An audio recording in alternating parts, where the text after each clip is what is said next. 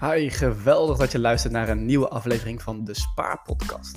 Vandaag heb ik een van mijn beste maten te gast, Timo. En het leuke is dat we allebei tegelijk in dezelfde maand, sterker nog in dezelfde week, terug zijn verhuisd naar onze ouders, omdat we een huis gingen kopen, maar dit niet eens van elkaar wisten.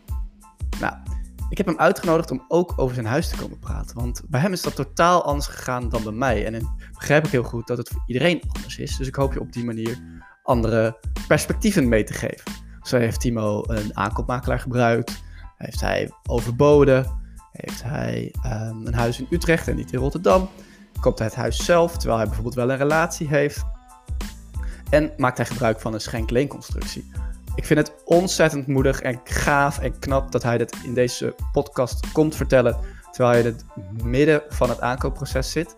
Dus ontzettend bedankt daarvoor. Ik hoop dat je het leuk vindt en ontzettend veel luisterplezier. Mijn naam is Robin Seets en ik publiceer minstens één keer per week een nieuwe podcast voor millennials die slim met hun persoonlijke financiën om willen gaan. Zodat je vooral zelf een lekker mooi leven kunt leiden zonder financiële zorgen en zonder dat je iedere dag met je financiën bezig hoeft te zijn. De ene week laat ik een expert aan het woord om bijvoorbeeld moeilijke onderwerpen simpel uit te leggen.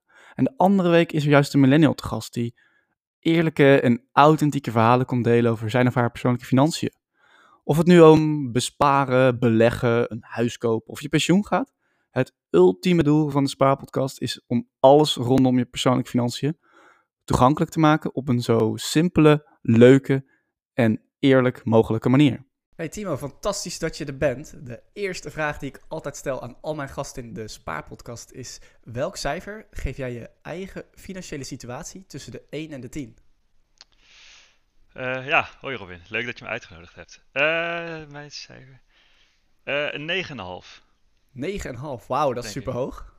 Ja, ik weet niet wat je normaal vaak te horen krijgt. Maar... Mensen zijn best wel kritisch op zichzelf. 7, 8. Oh, echt waar? Ja, waarom geef je zo'n hoog cijfer dan? Uh, nou ja, uh, zoals je weet, ik heb uh, onlangs een huis gekocht. Ik ga over iets meer dan een week ga ik daarheen verhuizen. Um, ik uh, verdien genoeg geld om comfortabel te leven. Ik hoef me niet echt ergens druk om te maken. Ik heb een uh, auto waar ik zelf ook echt wel tevreden mee ben. Um, dus ja. Ik bedoel, ja, natuurlijk, het is altijd leuk om meer geld te verdienen. Maar op dit moment is het niet dat ik denk van uh, iets in mijn financiële situatie zorgt ervoor dat ik niet kan doen of laten waar ik zin in heb. Mooi zeg. Nee, dat is uh, een stukje mindset ook. Het, het, het, legt meteen bloot hoe mensen natuurlijk naar, naar geld kijken. Sommige mensen die veel meer geld hebben, zullen een laag cijfer geven of andersom. Dus uh, ja, ja dat, dat, jij een 9,5 geeft, vind ik alleen maar hartstikke mooi. Vertel, ja. inderdaad, uh, we gaan het vandaag hebben over het huis dat je hebt gekocht. Dus mm -hmm. waar heb je een huis gekocht? Hoe is dat gegaan? Kun je daar wat meer over vertellen? Ja, zeker. ik heb een huis gekocht in Utrecht, in de wijk Zuilen, om iets preciezer te zijn. Um, hoe dit gegaan is. Um, nou, al, ja, allereerst wat ik nog wil zeggen is, uh, dit, speel, dit draait, draagt ook zeker wel bij bij dat zeg maar hoge cijfer. Want uh, ik denk niet dat er heel veel mensen van mijn leeftijd zijn of mensen die net iets meer dan een jaar werken die al in hun eentje een huis kunnen kopen. Uh, ja. Natuurlijk, ja, moet ik ook mijn ouders wel voor bedanken. Maar daarom zou ik wel zeggen, op dit moment is mijn financiële situatie wel gewoon heel goed daardoor. Ja. Um, maar ja, hoe ik bij het huis terecht ben gekomen. Um, ik woonde al ongeveer een jaar in uh, Utrecht. Um, ik heb eigenlijk heel lang gedacht dat het onmogelijk was om binnen nu en een aantal jaar een huis te gaan kopen. Uh, toen stuurden mijn ouders mijn huis van uh, een link van Funda met een huis erop. wat er wel echt heel erg mooi uitzag. En waarvan ik dacht van, oh, deze prijs is minder hoog dan ik had gedacht dan wat je voor zo'n huis zou moeten betalen. en toen zijn we eigenlijk gaan kijken van hoeveel hypotheek zou ik nu kunnen krijgen. Uh, ja, ook voor mijn ouders overlegd hoeveel uh, geld ik eigenlijk van hun kon lenen. Uh, ja, en daar was eigenlijk de conclusie een beetje uitgekomen dat het wel uh, al binnen de mogelijkheden zou liggen om een huis te kopen. Nou, toen ben ik ook een beetje gaan rekenen van uh, met de hypotheek die ik nu zou kunnen krijgen, hoeveel moet ik daar ongeveer aan afbetalen. En toen was van ja, dat is echt veel minder uh, zeg maar de, de rente plus de afbetaling, dat is al veel minder dan wat ik nu aan huur betaal. Um, dus ja, waar, waarom niet? Ja. Dat is een beetje de vraag. Oké, okay. en um, ging, dus je zei eerst, eerst dacht ik van ja, ik, eh, kan ik überhaupt wel een huis kopen? Was het toen moeilijk om aan het huis te komen? Moest je, of, of was dit was niet het eerste die je ging bekijken, toch? Of? Het huis wat ik uiteindelijk gekocht heb. Uh, Ja. Nee, nee, nee, nee. Ja, ehm, in eerste instantie dacht ik dat het niet mogelijk zou zijn, omdat ik dacht dat ik niet een hypotheek zou kunnen krijgen die hoog genoeg was om een huis te kopen. Ehm, wat ja, deels ook wel waar is, want het is nu mogelijk omdat ik geld van mijn ouders kan lenen. En ik wist niet dat dat, eh, ik wist toen nog niet dat dat ook een optie eh, nog was voor mijn ouders. Ehm, het huis wat ik uiteindelijk gekocht heb, ik denk dat ik ongeveer 10 huizen bezichtigd heb eh, voordat ik dit heb gekocht. Ehm, was denk ik ook wel dat ehm, ik wil, ik ga samenwonen met mijn vriendin in eh, het huis wat ik nu gekocht heb. We werken allebei van huis, dus we hadden wel als eis van we willen een, een extra kamer, dus los van de slaapkamer en de woonkamer, een tweede slaapkamer wat we als werkkamer willen gebruiken. En we houden allebei wel echt van het buitenleven. Dus we wilden het liefst een, eh, een tuin. En als dat niet mogelijk was, in ieder geval echt een eh, mooi groot balkon. Ehm, ja, dat zijn wel de meest populaire huizen voor starters. eh, helemaal nu door corona, omdat heel veel mensen een beetje hetzelfde, ja, hetzelfde scenario zitten. Oké, dus je stond, eh, je, je had dat huis gekregen van je ouders. Je hebt een, eh, al tien huizen eerder bekeken en toen kwam je bij dit huis. En hoe ging het vanaf daar? Stonden daar hordes mensen voor de deur? Of hoe, hoe ging dat? Ja, ehm, ja, daar hebben we wel geluk mee gehad. We waren in eerste instantie ingepland op de derde bezichtigingsdag om eh, kwart over vijf. Eh, ja, ik denk omdat we een aankoopmakelaar hadden dat er nog een eh, plekje was toegevoegd aan het einde van de dag om toch te kunnen bezichtigen. Ehm, en toen werd ik later gebeld dat er iemand op de eerste bezichtigingsdag had afgezegd en dat we dus een week eerder al konden gaan voor de bezichtiging. Ehm, ja, toen hadden we het huis bekeken. Nou, waren we eigenlijk wel eh, gelijk verliefd op geworden. Dus toen hebben we daar een bod op uitgebracht. En toen ehm, hoorden we 's middags van de aankoopmakelaar dat er twee andere mensen ook op aan het bieden waren. Eh, bieden was niet via inschrijving, dus dat ja, kon een soort van tegen elkaar opgeboden worden. Ehm, en toen, ja, laat in de avond, dat was ergens rond half elf of zo, toen hadden we ons uiterste bod eigenlijk eh, op tafel gelegd. En dat was toen, eh, dat was toen genoeg. En toen was het rond. Oké, oké, helder. Dus ja, er, was wel, eh, er werd ook door andere mensen geboden, dus je moest wel echt overbieden uiteindelijk. Ja, ja. Ja. En wat vond je van de, van de aankoopmakelaar? Vond je de aankoopmakelaar nu echt toegevoegde waarde hebben? Of zou je zeggen van, nou, het was misschien niet nodig geweest? Ja, 100%. Ik, eh, ja, ik, ik zou iedereen aanraden om een eh, aankoopmakelaar bij te nemen. Ehm, ik denk wel, ik heb het hier wel met meer mensen over gehad. Ik denk wel dat je er een beetje biased in bent. Want mij is het gelukt om een huis te kopen met een aankoopmakelaar. Dus ik ben heel erg blij. Maar waarschijnlijk als ik een huis had gekocht zonder aankoopmakelaar, had ik gezegd, ja, het is niet nodig.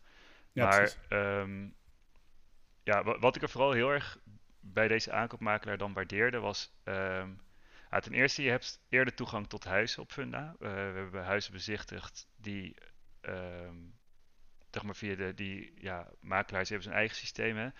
Ehm, dus daardoor konden we sommige huizen bezichtigen die op Funda uiteindelijk al vol waren. Ja. Ehm, nou ja, ook nu door een aankoopmakelaar was er later een plekje vrijgemaakt en konden we waarschijnlijk ook eh, eerder al gaan bezichtigen. Maar ook andere huizen waar we, die we bezichtigd hadden met deze aankoopmakelaar, daar was hij ook soms heel erg eerlijk in dat hij zei van, ik zou je niet aanraden om hierop te bieden. En dan met een lijst van redenen. En heel vaak waren dat dingen die we zelf echt helemaal niet gezien hadden. Ehm, want we hebben, voordat we met de aankoopmakelaar naar huis hebben gekeken, hadden we ook zelf bij een ander huis gekeken waar nog best wel wat aan opgeknapt moest worden. En daar hadden we een bod op uitgebracht. Maar we hebben het nog wel gezegd van, ik ben best wel benieuwd of we dat ook hadden gedaan als we daar met die aankoopmakelaar geweest was, waren. Omdat hij misschien toch nog wel heel veel dingen had gezien die wij ehm, ja, niet hadden gezien. Oké, ja, en eh, ja, ik heb dan natuurlijk nog wel een vraag over die aankoopmakelaar. Want ze komen steeds eh, vaker ook slecht in het nieuws. En nou, jij weet, het, jij weet dat ook. Eh, ik heb het zonder aankoopmakelaar gedaan. En wat ik persoonlijk gewoon altijd heel erg lastig vind, is om nou te bepalen van... Heeft deze aankoopmakelaar echt het beste met me voor? En, en wordt de vriendjespolitiek nu zeg maar in mijn gewin gebruikt of wordt het tegen me gebruikt? Ehm, ja, wat is jouw gevoel daarbij? Is dat bij jou helemaal ver gegaan? Ehm, Eh, ja, op, op beide vragen heb ik denk het antwoord ja. Ten eerste had ik wel het idee dat deze makelaar echt het beste met me voor had. Ehm, omdat hij dus ook bij best wel wat huizen heeft gezegd: ik eh, zou hier echt niet op bieden. Er was bijvoorbeeld één huis waarvan hij zei: Ja, ik heb dit eh, een paar jaar geleden als verkoopmakelaar verkocht. En toen heb ik er acht maanden over gedaan om het te verkopen van, om een, een lijstje met redenen. Hij zei: Ja, nu wordt het makkelijk verkocht. Maar stel dat je dit koopt en je wil het over een paar jaar verkopen. Als de markt in een dip zit, dan wordt het heel erg lastig. Ja, zulke informatie is natuurlijk heel uh, waardevol. Absoluut, ja. Um, maar ja, er is ook wel uh, die vriendjespolitiek merk je ook wel. Want uh, ik kon best wel zien dat onze verkoopmakelaar, of onze aankoopmakelaar en de verkoopmakelaar van het huis wat we uiteindelijk gekocht hebben, die kon het best wel goed met elkaar vinden. Um, ja, ik denk wel dat dat ook de reden is geweest dat wij dus nu uh, naar die eerste bezichtigingsdag zijn gegaan. Ja. Want als je ziet van, wij zouden eigenlijk op de derde bezichtigingsdag helemaal aan het einde van de dag zijn. En als er dan iemand uitvalt, zijn wij degene die daarvoor in de plek uh, mogen komen. Terwijl er waarschijnlijk heel veel mensen zijn die eerder dan ons een afspraak hebben gemaakt. Uh, ik denk wel dat dat een beetje de, de vriendjespolitiek is. Ja, nee, dat denk ik ook. Nou ja, het heeft in jouw voordeel gewerkt. Dus voor jou is het natuurlijk, zoals je zegt, uh, jij zei het, je omschreef het heel mooi. Als het wel lukt, dan ben je natuurlijk biased. En voor alle mensen die dat dan, ja, waar het niet is gelukt, die hebben natuurlijk een grote hekel aan aankoopmakelaars. Ja. dat, dat, dat is ook natuurlijk heel, gewoon heel menselijk. Ja. Oké, dus je hebt nu een huis, je hebt, uh, je hebt uh, dus een, dat kunnen financieren en je hebt onder andere wat hulp gehad van je ouders en dat is als mm -hmm. lening. Ik snap dat je niet alle bedragen gaat noemen, dat hoeft ook mm -hmm. helemaal niet, maar uh, kun je wel uitleggen wat voor constructie jullie hebben afgesproken? Ja, zeker. Um, ja, ik denk ook dat dit voor heel veel mensen wel interessant is om te weten. Um, ik heb met mijn ouders een schenk-leenconstructie afgesproken en dat houdt in dat um, ik leen geld bij mijn ouders. Ik uh, ja. betaal daar elke maand rente over en een deel aflossing. En aan het einde van het jaar geven mijn ouders al het geld aan mij terug uh, door middel van de uh, belastingsvrije schenking. Ja. En door dat te doen kijken hypotheekverstrekkers er dus niet naar als dat dit extra vaste lasten zijn, waardoor het dan geen invloed heeft op het maximale bedrag wat je kan krijgen voor hypotheek. Heel goed omschreven, ja. Oké. Okay. Inderdaad, en dan mag je per jaar mag je zoveel uh, belastingvrij schenken. Dus je, je, ouders schenken dat terug en die moeten dan een, uh, een marktconforme rente vragen, als ik het goed begrijp, toch? Ja, precies. Ja. Oké, okay, nou ja, het is natuurlijk super fijn dat ouders um, die mogelijkheid kunnen bieden. Maar wat ik wel ook uit dit verhaal van jou haal is van ja, uh, jij zei ook een jaar geleden stond ik er niet eens bij stil dat ik dat mogelijk aan mijn ouders zou kunnen vragen. En ik, ik merk dat zelf ook wel hoor, dat mensen niet altijd dat gesprek zijn aangegaan of ook durven aan te gaan van... Um, ja, dat, ja dat, ik heb wel laatst ook een keer gezegd van, joh, als je ouders je kunnen helpen tegen iemand, van, ja, dan is het wel nu in het leven. Um, dus misschien hebben ze die mogelijkheden wel. Ga in ieder geval het gesprek aan, zeg maar. Ja, ja, absoluut. Ja, het is natuurlijk een lastige vraag om naar je ouders te gaan om te zeggen van, hé, hey, hoeveel geld hebben jullie nog ergens liggen wat je aan mij zou willen uitlenen? Ja. Um, want het is natuurlijk wel, ja, het gaat wel over veel geld en dit is niet iets wat ik binnen vijf jaar aan hen terug heb betaald. Dus als nee, zij dit geld niet aan mij zouden uitlenen, maar voor zichzelf zouden houden, ja, kunnen ze uh, daar ook zelf heel veel andere leuke dingen van doen. Ja, precies. Ik snap en wel dat het, ja. dat het iets is wat je niet uh, zomaar aan je ouders wilt vragen. Maar goed, ja, zoals, nou ja mijn ouders boden het dan zelf aan. Uh, ja, zeg maar, het, uh, hoe heet het, biedt voor mij wel echt heel veel kansen. Ja, dus je kon uiteindelijk gewoon het huis in, inderdaad in, op je eigen naam kopen. Nou, dat is natuurlijk ja. echt fantastisch. Dat is natuurlijk super vet. Um, ja, wat vond je vriendin daarvan? Hoe, hoe zijn jullie daarmee omgegaan? Jullie gaan wel samenwonen. Ja, klopt. Um, ja, gewoon over alles um, veel overlegd. Om te kijken, uh, om, om dingen te vinden die we allebei eerlijk vinden. Ja. We, we, waren het er in ieder geval al heel snel over eens dat het, dat ik wel echt het huis alleen zou kopen en dat op mijn naam zou komen te staan. Want we wonen nu nog niet samen. Um, en hoewel we hebben er allebei super veel zin in om samen te gaan wonen. En ik denk echt dat het heel erg leuk gaat worden en dat het allemaal goed uh, gaat. Maar je hoort toch ook wel eens van mensen dat het uh, als ze eenmaal samenwonen niet zo is. Ja, ja. ik dacht wel, als we dan samen een huis hebben gekocht, dan um, uh, heb je op dat moment wel een probleem. En los daarvan is ook mijn vriendin die gaat uh, over een maand ongeveer beginnen met werken. Dus die kon nu ook nog geen hypotheek aanvragen. Ze is nu de studie aan het afronden, dus het kon op die manier ook niet echt dat we dat samen gingen kopen. Oké. Dus ja, oké. Eh. zo pract dus ook gewoon heel praktisch eigenlijk. Ehm, en hebben jullie dan, jullie hebben mooie afspraken gemaakt bijvoorbeeld voor de toekomst, dat zij eh, uiteindelijk ook eigenaar wordt? Of hebben jullie daar duidelijk afspraken over gemaakt? Ja, ja zeker. Ja, ehm, ja, wat we hier. Ja, de vraag is natuurlijk van ja, hoe ga je het doen? Want als ik alles zou betalen en mijn vriendin komt bij mij wonen, dan eh, woont zij gratis. Ehm, maar ja, het voelt ook onterecht om tegen haar te zeggen: je moet mij huur gaan betalen of zo om hier te wonen. Ja. Ehm, dus wat wij hebben afgesproken is dat we de eh, vaste lasten die niet in het opbouwen van het huis zitten, dat delen we. Dus de aflossing betaal ik zelf. Maar de rente, dat betalen we samen. En gas, water, licht, eh, internet en zo. Ja. En het, het, wat ik betaal aan aflossing, dat gaat zij sparen op een beleggingsrekening.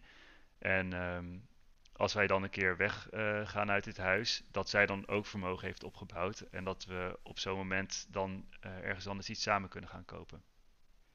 Ja, oké. Nou, heldere afspraak. En, en leg je dat officieel vast? Of is het een soort van, eh, ja, gewoon afspraak tussen jullie twee? Ja, dat is een afspraak tussen ons tweeën. Oké.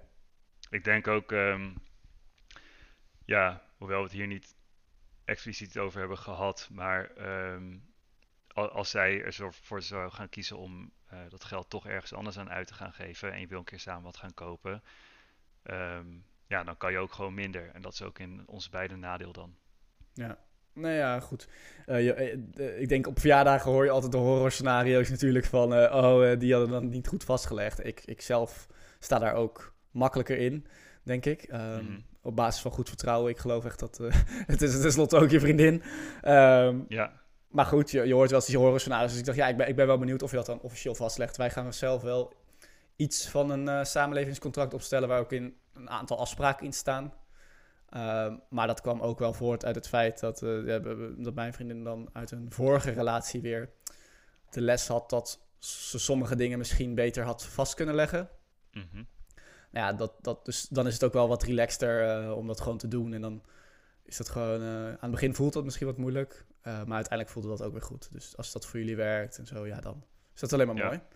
Ja, wat we ook wel hierover hebben gezegd is, als er bepaalde dingen zijn die we bijvoorbeeld wel willen vastleggen. Stel, we gaan willen over een paar jaar iets groots gaan verbouwen of zo, waar we Ja. wel samen voor willen betalen, dan kunnen we het op dat moment nog vast gaan leggen. Maar op dit moment hebben we geen grote uitgaven aan het huis die we gezamenlijk doen. Eh, dus ja, op, op dit moment zien we daar nog niet echt een reden voor. Snap ik. Oké. Nou, dus je hebt een eh, mooi huis, supermooi. eh lekker in Utrecht. eigenlijk alleen maar goed nieuws. En toen moest je nog een hypotheek gaan regelen. Hoe heb Ja. je dat aangepakt? Ehm, nou, omdat ik het dus met een ehm schenk-leenconstructie wilde doen, heb ik dat eigenlijk eerst bij banken zelf eh, geïnformeerd. Ik had op een website van één bank gevonden dat eh, zij dat wel accepteren. Maar dan mag het bedrag van die eh schenk-leenconstructie niet meer zijn dan een x aantal procent. Ik weet niet meer wat het was. Volgens mij, weet ik wel, 20, 30, 40 procent van je maximale hypotheek. Oké. Ehm, zelf heb ik mijn rekening al bij de Rabobank en ik had daar gevraagd, maar daar eh, accepteren ze dat niet. Dus het is ook niet, een schenk-leenconstructie is dus niet iets wat elke bank zomaar accepteert. Ja. Ehm, toen heb ik een gesprek gehad met een eh, onafhankelijke hypotheekadviseur. En die zei eigenlijk gelijk van, oh ja, ik, eh zulke dingen, dat hoor je heel vaak en er zit eigenlijk ook geen limiet aan. Ehm, en ehm, ja, die zei ook dat, eh, hij zei van als je een, schets maakt van je verwachte inkomensgroei en de tak waar je in eh, werkt bijvoorbeeld en nou, nog wat van die zaken, dan kan je soms ook nog wel wat meer hypotheek krijgen. Ehm, hij denkt zelfs dat het misschien mogelijk is om eh, studieschuld niet af te hoeven betalen. Dus nee, nou, dat, dat klinkt wel heel mooi allemaal. Dus uiteindelijk zijn we daarmee in zee gegaan. Oké, dus je gaat in die, eh, meteen een vraag over, dus je gaat in die Mhm. hypotheek eh, proberen om een hoog bedrag te krijgen. En dan geef je wel je hypotheek eh, of je studieschuld aan, maar je Mhm. kan nog steeds voldoende lenen eigenlijk. Ja, nou ja, dat is dus iets wat nog niet helemaal zeker is of dat lukt. Ik ben Ja. nog steeds bezig met de hypotheekaanvraag. Oké. Ehm, maar ja, die, die man vertelde dat banken het wel eens accepteren. Oké. Ehm, dat, ja, ook weer een beetje een ingewikkelde constructie was het wel. Maar dan ook dat je uh, ouders die zeggen niet dat ze garant staan voor je studieschuld, maar die zeggen dat uh, zolang de maandlasten volgens de, is het, de regels van de hypothecaire voorzieningen of zo um, hoger zijn dan wat ik zou mogen betalen, dat zij dat betalen. En op het moment dat ik het zelf kan gaan dragen, dan ga ik dat zelf betalen. En daarom moest ik dus een hele uh, ja, schets eigenlijk aanleveren van uh, ik, ik, waar ik nu werk zit ik in een young graduate schaal. Als ik daarmee klaar ben, dan groei ik door naar een bepaalde rol. Daar zit dat salaris aangekoppeld. Als ik elke keer zeg maar, een, een voldoende krijg op mijn uh, voortgangsgesprekken, dan stijg ik elke keer zoveel in mijn salaris. Dat is bij het bedrijf waar ik werk gewoon allemaal vastgelegd. Ja. Um, dus dan kan je best wel inzichtelijk maken van, nou, over twee jaar verdien ik zoveel, over drie jaar zoveel, over vijf jaar verdien ik zoveel. En dat banken dan dus wel eens zeggen van, nou, um, ja, de, gezien de sector waar je in werkt en uh, dit hele plaatje, geloven wij inderdaad wel dat jij dit over een paar jaar zelf kan betalen en dan accepteren we dat. Oké. Dat is, uh, dit is wel redelijk nieuw voor mij hoor. Dus daar is, daar is gewoon echt een soort van standaard formulier voor. En niet iedere bank accepteert nee, dat. Het, ja, het is dus niet echt een standaard uh, formulier. Het wordt dan een hypotheek op maatwerk genoemd. Uh, en er moet eigenlijk een hele, ja, weet je, een case voor worden opgebouwd om te onderbouwen voor een bank waarom dat bij jou wel uh, ja, een acceptabel risico zou zijn. Heb je enig idee hoeveel extra je daardoor kan lenen? Hebben ze je dat uitgelegd? Of? Uh, nou, dit gaat, ja, verschillende dingen. Dus bij mij, het grootste voordeel voor mij zou zijn als ik mijn studieschuld niet hoef af te betalen. Ja. Um, want ja, dat is een lening die ik het liefst wil houden natuurlijk. Um, maar uh, bij mij is nu bijna 20% um, ehm, hogere hypotheek aangevraagd dan wat Zo. ik uh, volgens de standaardregels zou mogen hebben. Kijk eens aan, dat is best veel geld. Is, uh, nou ja, anders word ik, word ik, krijg ik weer een paar luisteraars die niet blij zijn. Maar uh, een schuld die ik liever wil houden, je studieschuld, waarom zou je die liever willen houden? Omdat de rente daarvan heel laag is en ik heel lang de tijd heb om terug te betalen. Ja, het antwoord is eigenlijk zo simpel. Ik, sta, ik sta er ook zo enorm. Maar uh, meestal als ik dit niet vraag, dat ligt heel gevoelig bij sommige mensen, hè, schulden. Dus uh, dan krijg ik kast op mijn kop. dan, uh, dan is het niet, nou leuk die aflevering, nee. Maar waarom zei je niet dat die schulden... schulden zijn schulden. Ja, dat klopt. Alleen er zit wel 0% rente op. Dus, dus ja, precies. En ik ben, uh, ja, wat is het, ongeveer anderhalf jaar geleden ben ik begonnen met beleggen. En ik weet, anderhalf jaar is natuurlijk een redelijk korte tijd. En dat uh, is niet waar ik de rest van mijn leven op moet gaan voortborduren. Maar tot nu toe was het rendement wat ik daarmee heb gehaald wel een stuk meer dan die 0% of 0, nog wat procent uh, wat ik betaal voor mijn studieschuld. Ja. Ja, inderdaad. Nou ja, oké. Okay. dan weer terug naar de hypotheek. Dus je hebt ja. 20% meer aangevraagd. En nou, bij welke partij is er, is er dan zoveel mogelijk? Uh, ja, verschillende. Uh, eerste aanvraag was bij Egon gedaan. Ja. Uh, maar uh, daar is het niet geaccepteerd. Oké. Okay. en nu ligt er een aanvraag bij Florius. En ik hoop dat ik daar morgen of maandag van te horen krijg of ze het wel accepteren of niet. Juist. En heb je nog voldoende tijd? Want vaak gaat het dan weer zo. heb je een bepaalde tijd om dat te regelen? Gaat dat nog allemaal goed? Of begint het al een beetje krap te worden? Uh, ja, ik heb gisteren wel aan mijn hypotheekadviseur gevraagd of die uh, toch ook wel bij wat andere banken een uh, aanvraag kan gaan doen. Want ik heb de overdracht van de sleutel is over anderhalve week. Ja. Um, dus ja, voor, voor mijn gevoel begint de tijd wel een beetje te dringen. Ik heb, ja, ik heb hem op dinsdag 20 april zijn sleuteloverdracht. Ik zei van ja, ik wil dan gewoon volgende week, eigenlijk het begin van de week wil ik dit wel rond hebben. Ik wil niet dat de dag voor de sleuteloverdracht pas mijn hypotheek rond is. Uh, of nou ja, dat zou ik ook nog goed vinden eigenlijk. Ik wil vooral niet dat het te laat is. Snap ik. Weet je hoeveel bizar... Ik vind echt gewoon echt groot respect dat je dan gewoon eigenlijk... Nou, dit is gewoon een grote keuze. Je zit druk op de ketel en ondertussen vertel je gewoon rustig in een podcast... dat er eigenlijk best wel wat druk op de ketel staat. Nou, dat is knap hoor. Heel veel mensen zouden zeggen, nou, dat durf ik niet en uh, ik spreek je over een paar weken wel. Ja, ja ik moet wel zeggen, uh, dat dat, nou, dus komen ook wel weer mijn ouders om de hoek kijken, maar uh, die hebben wel gezegd dat mocht het niet lukken, dat ze dan nog wel genoeg geld kunnen ophoesten om uh, het dan, ja, om eigenlijk dat hele huis uh, te betalen. En dat dan de hypotheek later nog geregeld zou moeten worden. Dus dat, dat brengt wel wat rust in de tent. Kijk, kijk, kijk. Oké, ja, dat, dat, dat brengt rust in de tent. Nou, oké, ja. maar ja, ik bedoel, mooi meegenomen toch? Ja, en ja. Dat is alleen maar fijn voor jou en, voor, natuurlijk voor je vriendin.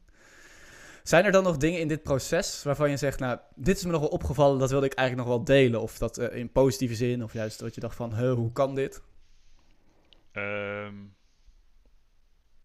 wat? Nou, ja, misschien wel uh, als je dus een onafhankelijke hypotheekadviseur hebt. Um, ik snapte in eerste instantie niet zo goed waarom er maar een aanvraag bij één bank was ingediend. Uh, Toen heb ik dat nou ook nog met andere mensen besproken. En die zeiden, ja, voor mij krijgt een hypotheekadviseur ook commissie bij banken. Dus waarschijnlijk zijn dat de banken waar die de meeste commissie mee krijgt. Dat is waar hij begint. Uh, ja. En eigenlijk gisteren, pas nadat ik ben gaan pushen, zijn de aanvragen ook bij, zeg maar, meerdere banken aangevraagd. Uh, dus misschien is dat wel iets, als ik het uh, proces over zou doen, dan zou ik dat al een week of twee weken eerder hebben gezegd tegen hem. Van ik wil gewoon dat je dit nu gaat doen. Ja, ja ik, Dan, ik, ik, ik, officieel mag dat dus niet meer. Er mag, er mag geen commissie worden betaald door een bank. Oh, niet? Dat, nee, okay. dat mag niet. Dat is gewoon tegen de wet. Dus als dat ja. gebeurt, dan zijn ze gewoon echt in overtreding. Dat heeft uh, Jeroen Wolfse laatst uitgelegd aan, ook aan me. Ik weet niet eens of hij het nou in de podcast zei of daarna. Dus als dat gebeurt, dan, zit er echt, dan zijn er hele smerige dingen gaan. Oké, okay. oh, dan ben ik misschien... Dan, dan, dan, uh, maar ja, maar, maar hij zei er wel erbij. Um, waarom wordt er één ding aangevraagd? Dat komt omdat uh, vroeger was het bijvoorbeeld kreeg een bank die kreeg 2% als, zij, als, je, als de hypotheek via hun werd afgesloten. Dus dan ging je als consument ging je 10 offertes aanvragen. En dan, uh, ja, dan was er één bank en die kreeg daar heel veel geld voor. Want 2% was vaak best wel veel geld. Tegenwoordig is alles transparanter. Nou, kost zoiets misschien 1500, 2000 euro. Zou het heel veel geld kosten om een dossier op te maken bij alle banken. Dus wat ze doen is eigenlijk eerst bij één beginnen. En daar zit wel inderdaad de kink in de kabel. Want wat er gebeurt, een bank heeft accountmanagers. En die accountmanagers die bellen naar die partij om te vragen: joh, waarom heb jij al heel lang niemand doorgestuurd? Ja. En dat, dat is wel vreemd, want dat zijn 35 banken of partijen die aan diegene lopen te trekken. Dus hoe bepaalt die hypotheekadviseur dan naar wie die je gaat doorsturen. En natuurlijk zijn er een aantal uh, dingen waar, die gewoon heel simpel zijn. Neem, uh, jij, nou, jij hebt een schenk-leenconstructie. Dus oké, okay, nou misschien vallen er wel 25 af, weet je. Dat is uh, mm. gewoon heel simpel. Maar in de meeste gevallen um, ja, blijft het heel gevaarlijk hoe dit werkt. En je weet nooit exact wat de overtuiging is van degene die je helpt om die partij aan te raden. Ze zullen er geen ja. geld voor krijgen. Maar ehm, nou ja, in theorie zouden ze daar op de achtergrond uh, een een of andere vakantiereis voor kunnen krijgen. Bij wijze van spreken. Hè? Dat, dat, uh, ik ga even uit dat het zo min mogelijk gebeurt. Maar mm -hmm. al, is het, al is het maar. Uh, ik ga altijd uit van het goede van de mens. Al is het maar onbewust. Hè? Weet je? Ja. Gisteren heeft toevallig Florius gebeld. Die klaagde dat ze zo weinig dingen kregen. Dus vandaag stuur ik Timo door. Um, ja. ja, misschien is het ook een beetje het onderhouden van contacten bij verschillende banken. Je wil ja, nou ja, als, dat zit. Accountmanager wil je een goede relatie houden. Um, ja. Dus dat zit erin. En daarom inderdaad wat jij hebt gedaan van... Uh, of zeggen van ik wil minstens twee dingen... lijkt me helemaal geen gekke gedachte.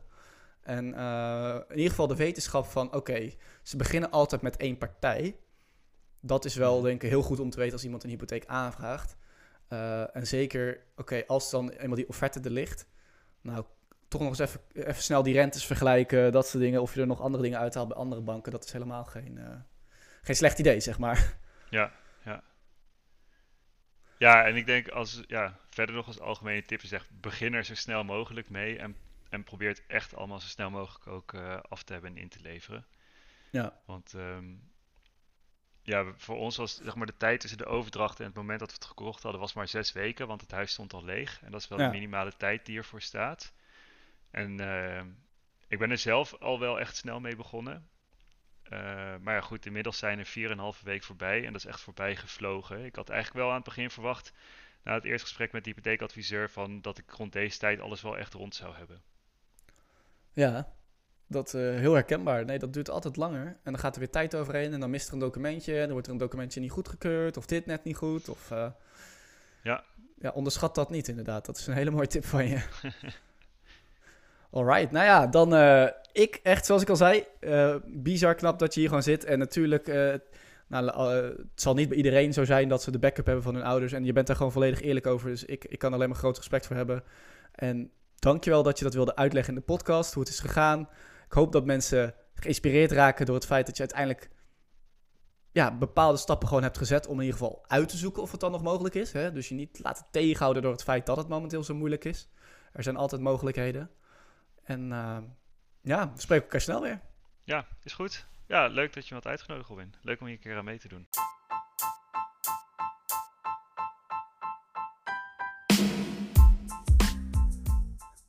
Bedankt voor het luisteren naar de Spa-podcast. Ik hoop dat je opnieuw iets hebt opgestoken en dat je een stap dichterbij bent bij het op orde brengen van jouw persoonlijke financiën op een zo slim mogelijke manier. Mocht je nu meer informatie willen, dan kun je veel onderwerpen ook even nalezen op mijn blog www.despaarpodcast.nl. Je vindt hier ook veel persoonlijke artikelen, bijvoorbeeld over mijn portfolio, doelen en de workations waar ik wel eens op ga. Heb je nog andere vragen? Stuur me dan gerust een bericht op eh, Instagram naar de Spaarpodcast. Dat is spaarpot met een D en kast met een C. En deel jij nu mijn uh, persoonlijke missie om financiën toegankelijk te maken op een zo simpele, leuke en eerlijke manier? Dan zou ik het echt enorm tof vinden als je een review achter wil laten. Op uh, Apple Podcasts kun je dit bijvoorbeeld doen bij de reviews. Uh, selecteer het aantal sterren en laat even weten wat je van de podcast vond. Ik lees die reviews altijd graag.